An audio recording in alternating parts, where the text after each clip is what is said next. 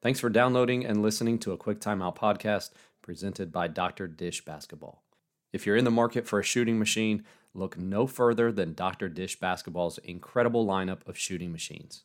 Their C T, All-Star Plus, and Rebel Plus models have been bought by thousands of programs around the world, while their home model is being used by players all over the country, right in their own backyards and driveways.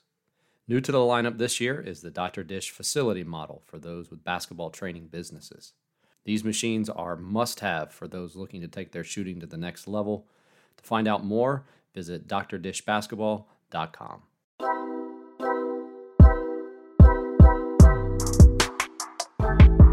Great to have back on the show author, speaker, and coach Alan Stein. Alan, welcome back. Oh, it's so great to be with you again. I've been looking forward to this. The new book is Sustain Your Game, High Performance Keys to Manage Stress, Avoid Stagnation, and Beat Burnout. And for those that may not know, this is Alan's second book. If they haven't read the first book, or maybe they at least didn't listen to our first episode, what does this book have to do with the last book? And maybe give them the gist of the first book as well. Be happy to. Well, I think for proper context, I'm always writing the book that mirrors what it is that I'm going through in my own life. Uh, so in essence, I'm always writing the book that I need to be reading myself.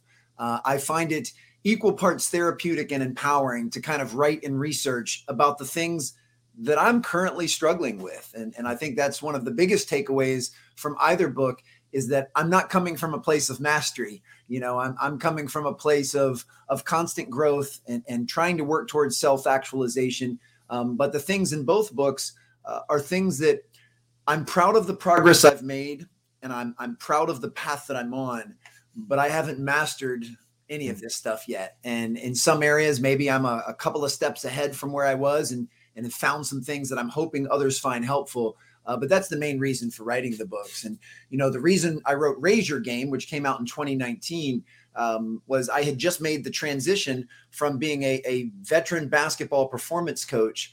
And then I made the very distinct leap to be a corporate keynote speaker. And the, the whole impetus behind Raise Your Game was, what do I need to do to reach optimal performance, uh, to become the best that I'm capable of, really in every area of my life, not just keynote speaking, but, you know, how can I be the best coach? How can I be the best father to my three children? Um, so that was the reason for writing that. And, and, and really Raise Your Game is focused on the climb, you know, trying to reach that proverbial mountaintop, if you will. Um, and certainly not implying that I've reached that mountaintop. I think I'll be on the climb for, for the rest of my life. But I also started to realize even during that process that there was a, a distinct difference between climbing the proverbial mountain and then being able to stay there and sustain mm-hmm. excellence and, and most importantly, sustain fulfillment. You know, I, nothing used to impress me more than when I would meet a basketball coach, really at any level, you know, that had been coaching for twenty-five, thirty, thirty-five years and, and still coached with the exuberance and the enthusiasm and the optimism uh, of a brand new coach. And, and, you know, that, that, fascinated me for one was, you know, how could someone be doing this for that long and still love it every bit as much, if not more? But then also, how do they continue to incrementally improve and, and become a better coach in year thirty-five than they were, say, in year five? So um, I wanted the same to be true uh, in, in my, you know, in my life and in, in my career as well. And, and as I was having these thoughts, I came to the conclusion that there were three specific areas that really undermine our ability to sustain excellence, sustain high performance, and sustain fulfillment. And that's stress, stagnation, and burnout. Uh, and those are three areas that I've absolutely been challenged by and struggled with in the past, and still to some degree, you know, due to this day. Um, but the the tools and the lessons and, and the actionable strategies I, I apply in the book are the things that I use in my own life. And, and I can say unequivocally, I'm much better in all three of those areas today than I have been in the past. So um, it, now the cool part about the books is, it, you know, you can read Sustain Your Game having never read Raise Your Game, and I still believe you'll get a tremendous amount of benefit. Uh, you could also read them in either order. Uh, I was very intentional in writing them that they're not necessarily a part one and a part two. Uh, they're not necessarily sequential. Um, obviously, I'm I'm heavily biased and would love for folks to read both. And if I had to pick, I'd say start with Raise Your Game and then follow it up with Sustain Your Game. but that's definitely not a necessity. So I know that was a mouthful and a lot. Well, I'll, I'll take a deep breath now, and we can take this wherever you want to go, my friend. No, that's good. And, and I'll be sure to link both of those down below. That way people can can check those out. Uh, you mentioned the three themes that you have for this book. Let's start with the first one there, the, the managing stress. For all of us, but especially basketball coaches, I, I think over you know over a course of a, course of a season or even the course of a career, you've got the ups and downs and the stressors that go along with that. How can having the right perspective about stress during those ups and downs help you through those situations? Well, generally speaking, I mean, I think every successive year that goes on, society gets increasingly more stressed out. You know, when you look at some of the research and some of the studies, and I think that was just set on fire during the two-year global pandemic, where all of our lives, every aspect of our lives, were massively disrupted. And that, that absolutely added to stress. So that was one of the main reasons that I wrote the book during the heart of the pandemic, was, was I needed it more than ever.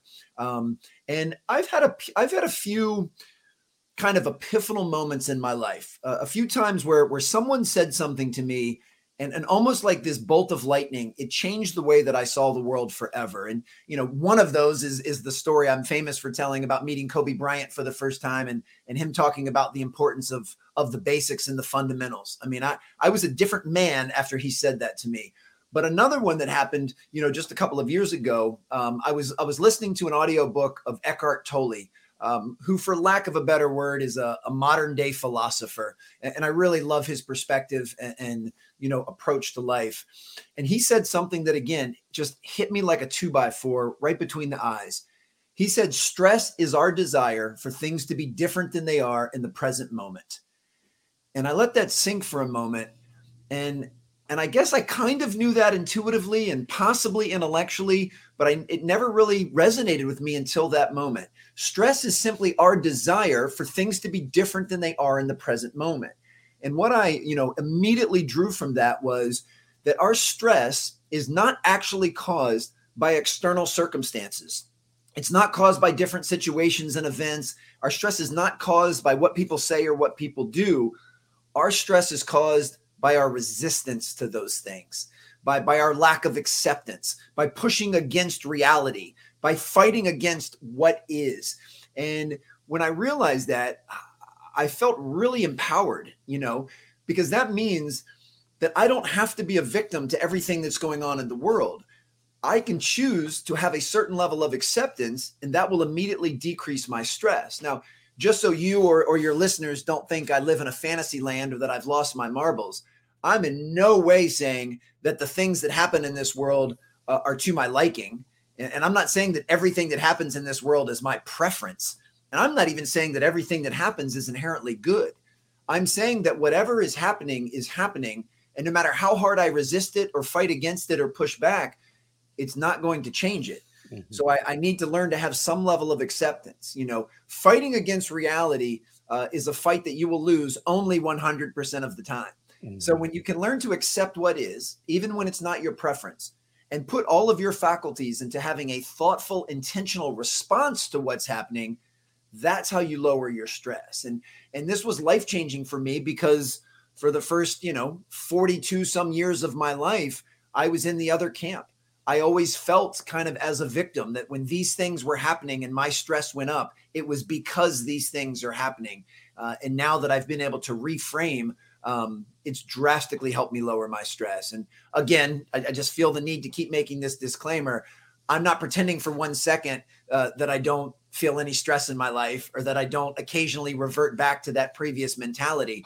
I'm just saying now that when I do feel stressed, I have a, a, a sense of extreme ownership, that I'm the one causing the stress, because I'm the one choosing to resist what is. And when you can learn to kind of let these emotions and feelings and external circumstances just kind of flow through you and just accept, it's a it's a great step in that direction. And, and I can think of both micro and macro examples uh, that, that coaches can look at this. You know, I mean, uh, you know, I, I'm sure anyone listening to this that's coached a game of basketball has disagreed with a referee's call at some point in their life. Uh, maybe they didn't, you know, vocalize it to the degree of a Bobby Knight, but I'm sure that you thought that that the referee should have made a different call. And, you know, that's a perfect example of, you know, first of all, you may be right and your argument may be valid, but at the end of the day, what the referee called is what the referee called. And no matter how much you push back or resist that, it's not going to change. So you pushing back and resisting it is only going to raise your stress level, raise your anger, you know, is going to, to send you going in the wrong direction. And, uh, you know, I'm sure folks listening to this can can try to to find and play the devil's advocate or try to push back and say, well, you know, but if your team's being treated unfairly, once again, you know, unfairly is completely subjective. That's your opinion. Obviously, the referee has a different opinion, but since they've been tasked with calling and officiating the game, ultimately their opinion's what matters most. And the more you can just accept that and focus on coaching your own team and pouring into your own players, the better off you'll be. And then, you know, on more of a macro level, you know, I, I can imagine, you know, you're, you're coaching your team and, you know, you've got a string of losses in a row, maybe even games you probably should have won. Uh, you've got a player or two that's either injured or sick or academically ineligible. Like, you just feel like the whole world is crashing down on you. Uh, and I know from my own coaching experience, that's an incredibly stressful situation as well. But once again, the more you push back and fight that, the more you allow that to anger you, upset you, and irritate you, the more stress you'll feel. So, uh, you know, uh, that was another mouthful, but the major takeaway is we stress is a choice, and we invite stress into our lives when we try to uh, push against reality. I just think of the coaches that use the control the controllables with their players. Yes. And, and how that should be applied. A lot of times we should probably take our own advice. And then to your point of the implications of that, when I'm not doing that, I'm not the best version of myself because I'm not focusing on the things that will allow us to win the game, turn around the season, whatever it is. So, yeah. yeah. Well, and, and you know, with that, but please know that I'm not saying any of this in judgment. And, and, and, and I'm not here to say anyone is right or wrong, good or bad in their behavior. You know, if any coach listening to this, uh, if you choose to push back and challenge the officials every time you don't think a call's going your way, hey, you do you. I'm going to still sleep fine at night. I just want to be able to offer a different perspective or a different mindset, and, and probably one that's more realistic. And this is what I find myself in, uh, because no one is immune to that. If you do find yourself, using this example, um, irritated or frustrated by the referee's call, and you do find yourself kind of going down that path, you can course correct at any time.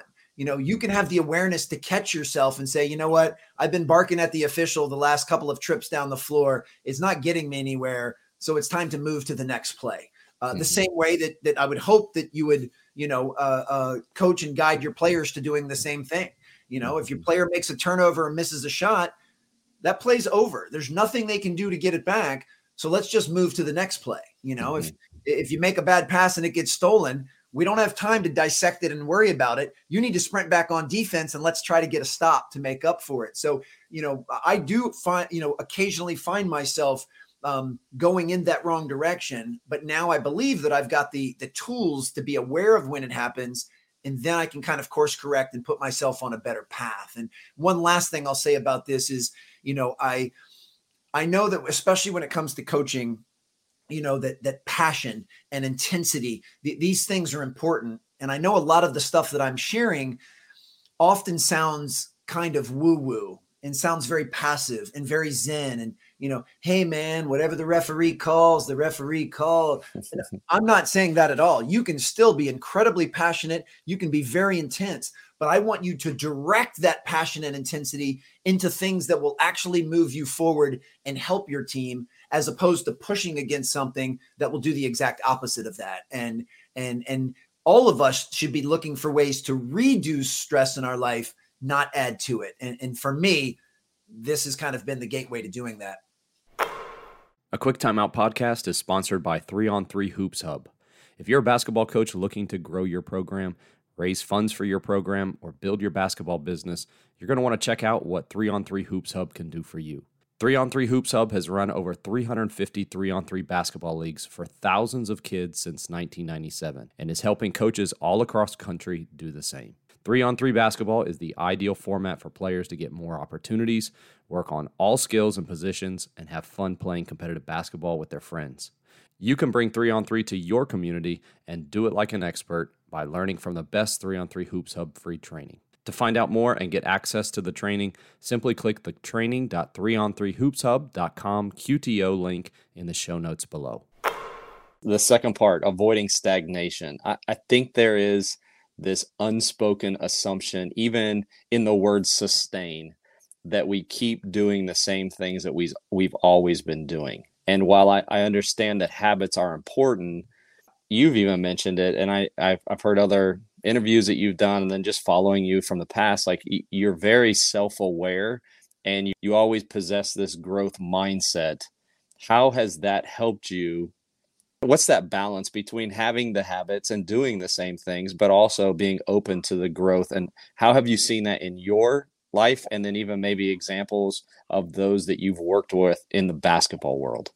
Oh, I'm so glad you went in that direction. And, and that was incredibly insightful with what you just shared, because it is a mix of, there are certain, at least in, in my perspective, there are certain um, habits or disciplines or routines or strategies that, that are, you know, have been proven over time. And, and some of these are, are the core pillars of my life that most likely won't change for the rest of my life.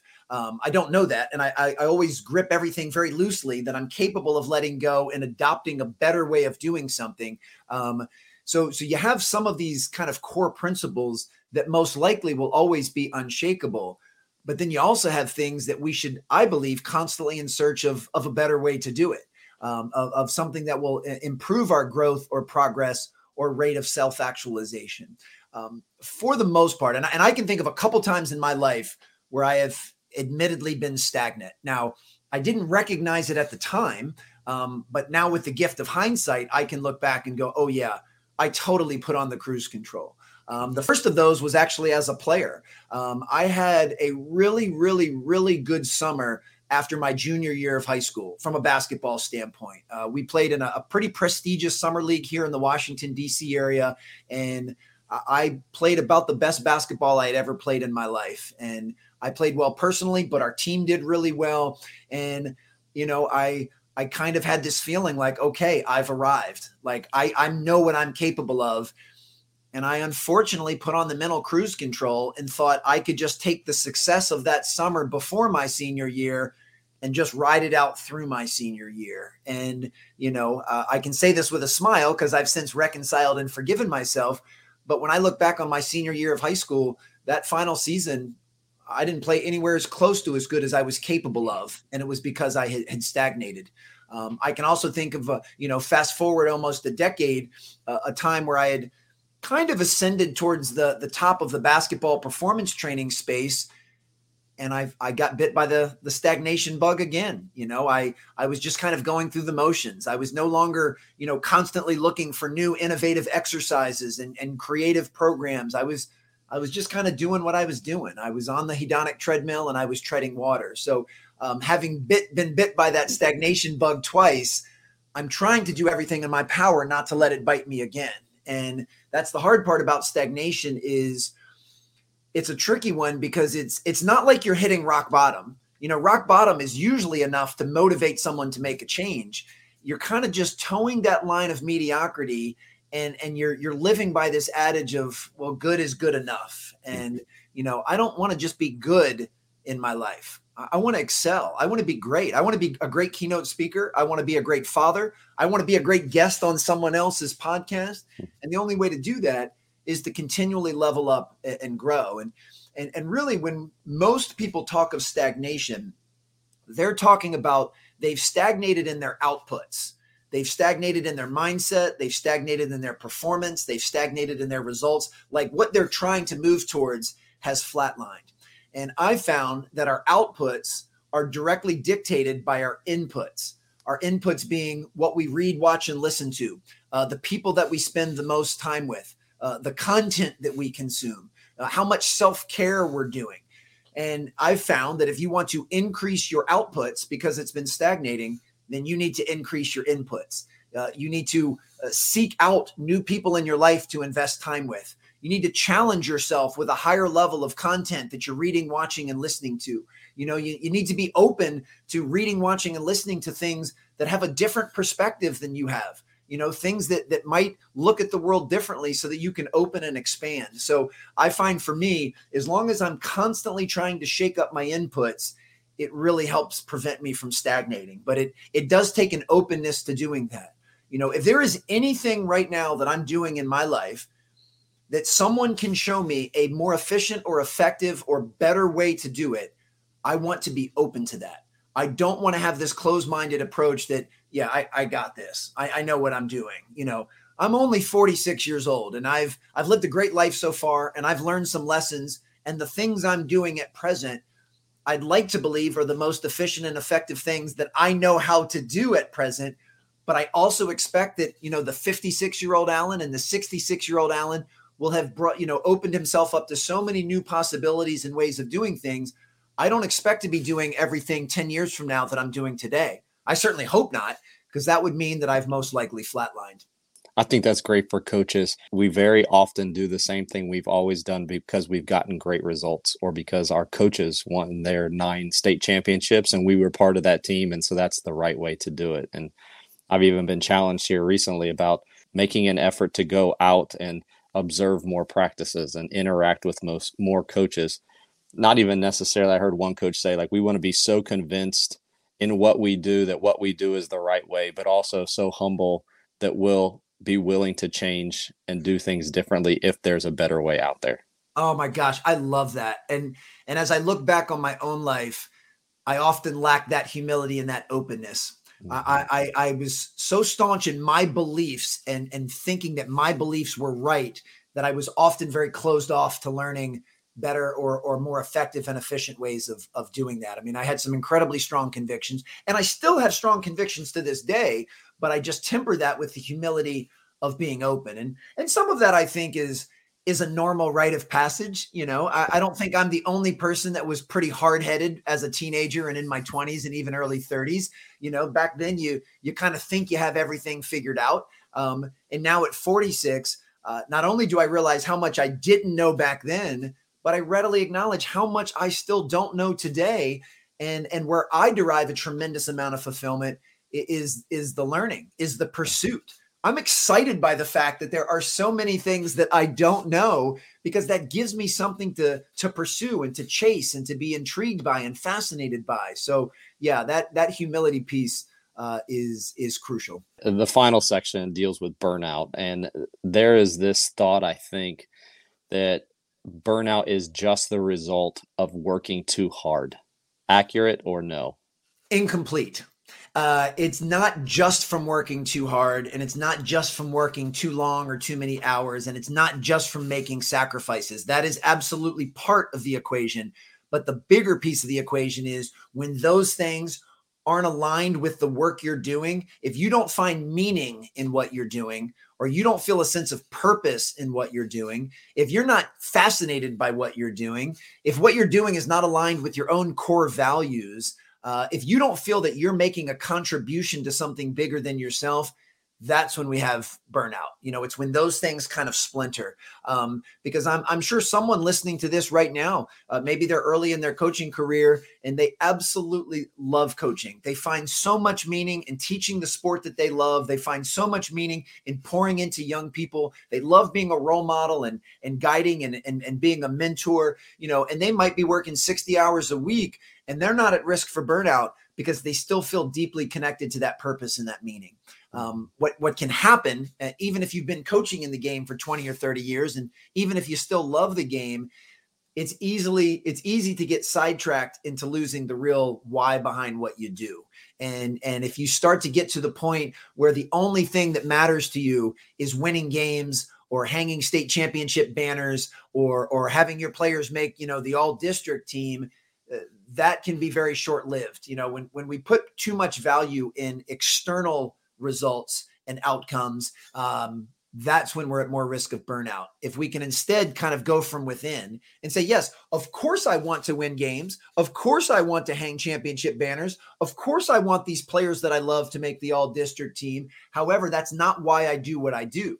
I do this because I love and respect the game of basketball. I love and respect pouring into and teaching and mentoring young people. Uh, I do this because I love being a leader and I love building teams and creating a special culture. I do this because I want to create an environment where my players will build memories they'll have with them for the rest of their lives.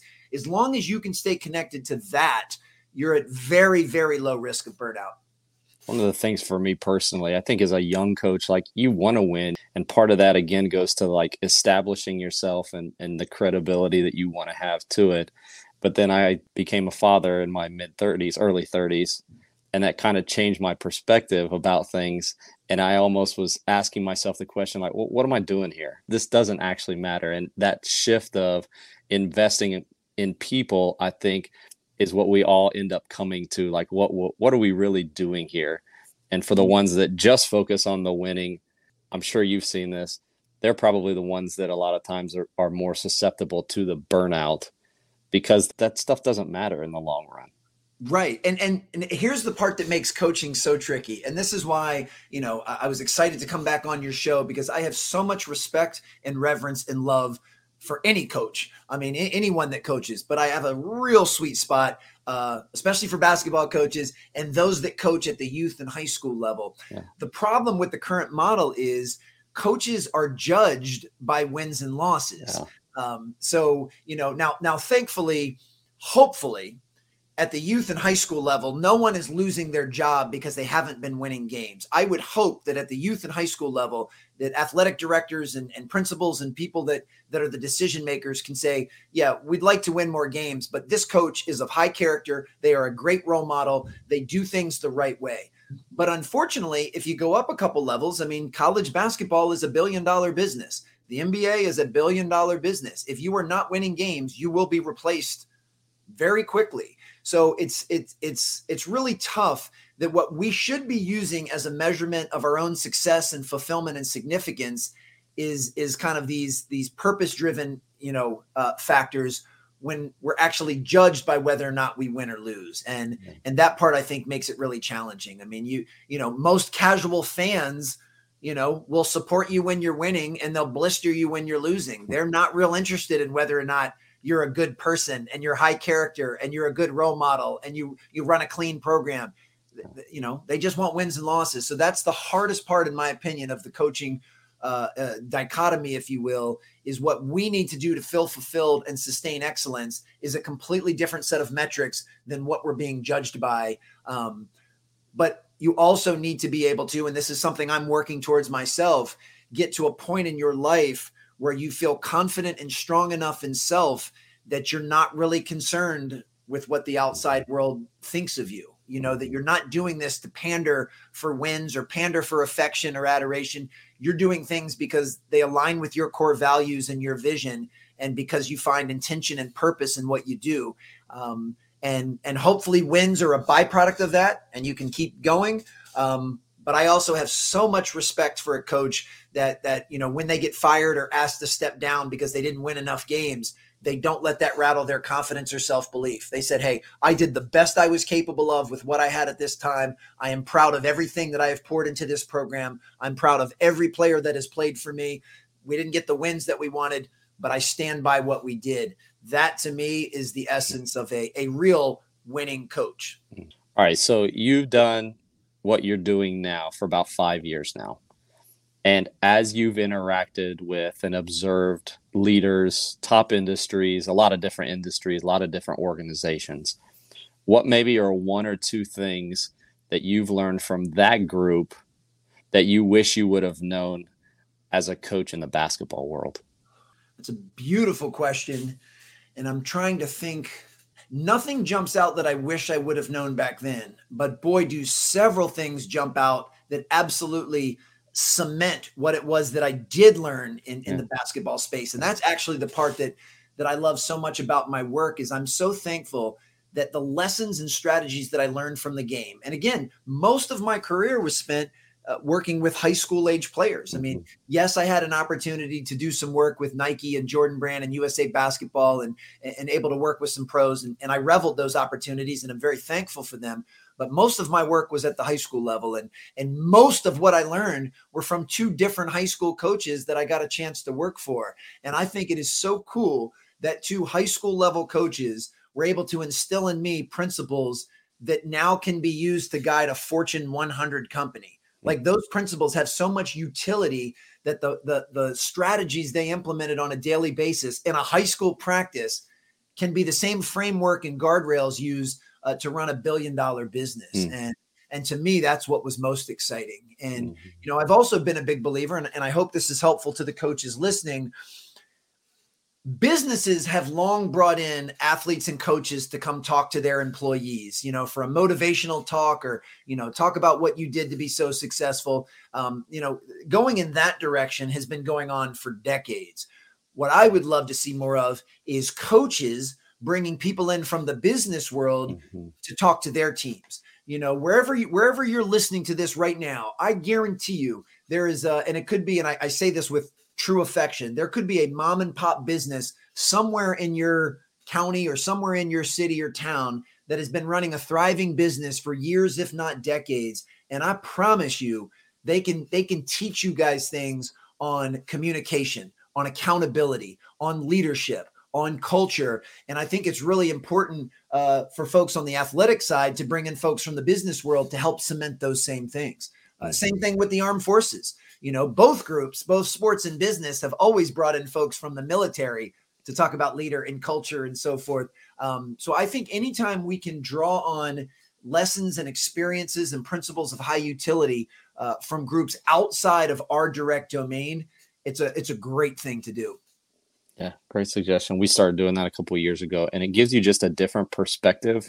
But to your point, like, great leadership is great leadership, and you can quickly make parallels between any kind of organization, and typically with sports. So yeah, that's a great, great suggestion. All right, before I let you go, I'll, I'll like I said, I'll be sure to link the the book and everything so they can find that there. But where can people connect with you on social, and then also find out some of the other stuff that you're doing and some of the other things that you offer, services that you offer? Sure. So my main speaking website is allen stein jr dot com. So if anybody listening to this, if you think I could add value uh, to your team or your program or your organization or club, or even to your school or to your entire district, uh, I've got a variety of programs that I can deliver in person or virtual. Uh, and that's allen stein jr dot com. I then have a supplemental site, stronger team dot com, which has info uh, on my books, my podcast. I do some exclusive one-on-one coaching, and I also have an online course. Uh, and then I'm very accessible and, and responsive on social media. I love talking shop with coaches. Uh, nothing warms my heart more. And that's at Alan Stein Junior Uh, on Twitter, Facebook, LinkedIn, Instagram. Uh, so if any part of this conversation resonated, or you've got a question, or even if you want to challenge something that I said, that's totally cool too. Uh, just shoot me a D M on Instagram. I'm really good about getting back to folks. And then yes, if you're interested in either book, Uh, Raise Your Game and Sustain Your Game uh, can be found on Amazon or Audible or wherever you like to get your books and audiobooks, and uh, always appreciate the support. But most importantly, um, I just want to give back to the coaching community. You know, the game of basketball uh, and so many coaches have been so good to me and poured into me and supported me that anytime I can give back and offer something of value uh, to the sport I love and to the community I love, which is coaches, it's always my honor to do it. That's Alan Stein. And again, the book is Sustain Your Game, High Performance, Keys to Manage Stress, Avoid Stagnation, and Beat Burnout. Alan, really appreciate you taking the time for us today. Always my pleasure. Thank you.